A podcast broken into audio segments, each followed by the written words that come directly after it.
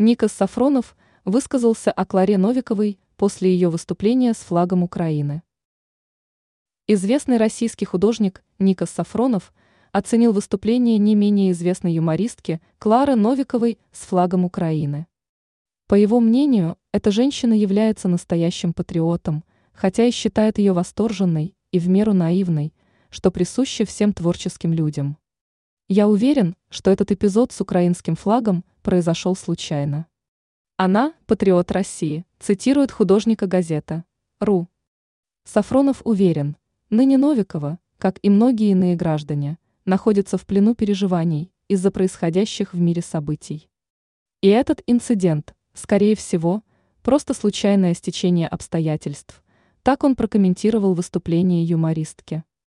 А затем добавил, он уже полстолетия живет в Москве, и за эти долгие годы ни разу не слышал негативных отзывов о Кларе Новиковой. Напомним, скандал с представительницей юмористического цеха случился на одном из ее концертов в Москве. Во время мероприятия на большом экране за ее спиной появился украинский флаг.